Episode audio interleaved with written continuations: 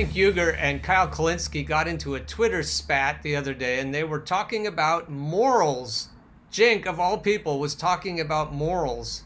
Cenk, as I've pointed out before, is owned by Jeffrey Katzenberg of DreamWorks to the tune of $20 million invested in the Young Turks. Jeffrey Katzenberg is a Hillary acolyte and a DNC operative, and therefore, so is Cenk, because Cenk is getting paid by him. Cenk often likes to say, well, if people are giving you money, they're going to expect something for it. Yeah. So Cenk comes at Kyle with this bullshit idea that he's morally superior to Kyle because he's going to vote against Donald Trump. And by voting against Donald Trump, I mean he's going to vote for someone equally reprehensible morally, if not politically. Now, we all have to say politically, Donald Trump is worse than Joe Biden. Okay, we'll say it. But they're both dumpster fires, so what difference does it make? And then Cenk says, I'm going to fight like hell to move him toward progressive positions. Yeah, Joe Biden's been around a long time, and you're not going to move him towards progressive positions. It's not like he's not weak enough to be pushed around, but he's owned by people who are much stronger than you are, Cenk. Just like you're owned by people who are much stronger than you are. No, Cenk, the morally defensible position is for all of us to push back against the owners directly. How can we do that? We can stop voting for corporate Democrats. That's how we can do that. That's what Krystal Ball said on your show. If Kyle comes on your show, that's what he'll say. You should see the recent episode of Kyle's show where he talks about all this. I'll merely point you in that direction, but this is one of the tweets that he came back with. Wait, so I might be morally inferior for not picking one of the two corrupt war criminals? Am I reading this right? I've already read this tweet on the show, so it's obviously bothering me. The same thing that's bothering me apparently is bothering Kyle because he talked about it on his show. It's bringing morals into it. And he said that he doesn't vote shame. He said, okay, if your argument is damage control, fine, you do you, I'll do me. Let's not vote shame each other. But I think it's immoral to be a sheepdog.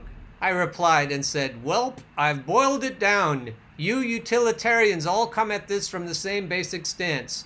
You want workers to keep doing their fucking job so you can keep ordering Uber Eats. When it comes to workers applying leverage to achieve human dignity, nopey. Even though Diddy may have some problems with his own workers, he did get this one right. He said black vote ain't free. To whom it may concern, it's called black leverage. Workers sticking together and using leverage is a time honored tradition in this country and in many others.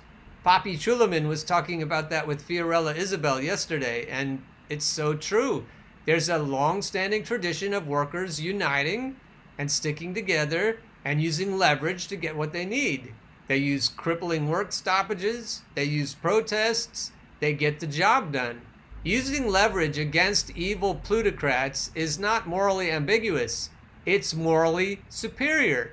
I think Cenk comes at this from a place of superiority and condescension because of the meritocracy idea that I talked about in my last clip.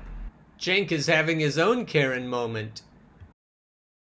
Meritocracy seems to give him the idea that he's superior to the workers who walk people's dogs, or who drive trucks, or who deliver his Uber Eats. He earned it. Therefore, his stance is how dare you not vote against Donald Trump? You must be privileged. No, Cenk, you must be privileged. Otherwise, you would not object to workers standing up against people like Jeff Bezos and Jeffrey Katzenberg.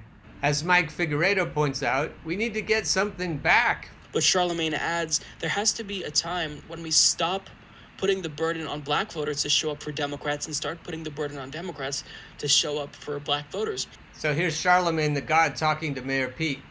And he promised us tonight that he will not bullshit the black community. And he's not just blowing smoke up our ass to get our support.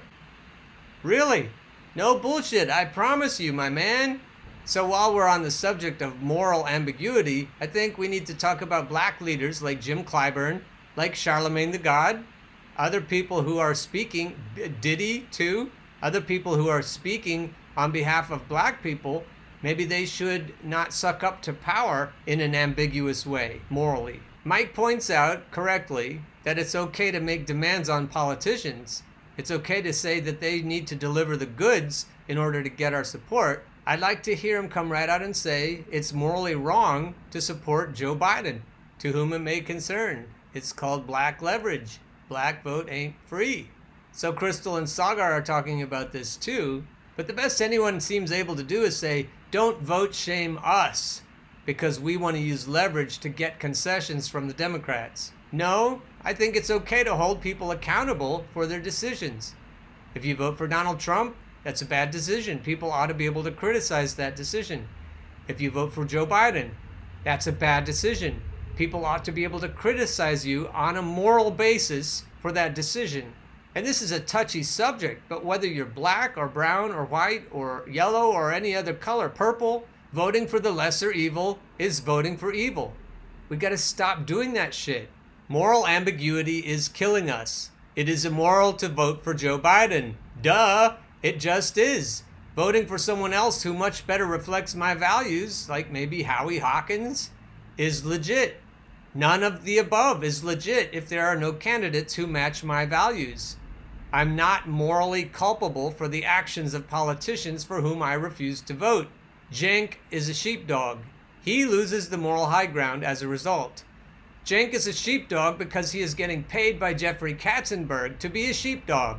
His talent agency execs at Creative Artists Agency want him to be a sheepdog. David Brock is one of the captains of his team. Russiagate was created by the DNC for very specific purposes, the same purposes as Vote Blue No Matter Who. And the captains of his team are the ones who created all those narratives. If you want to know how Cenk will argue, all you need to see are his income streams. When it comes to Cenk, we know who his owners are. We know who his masters are. End of argument.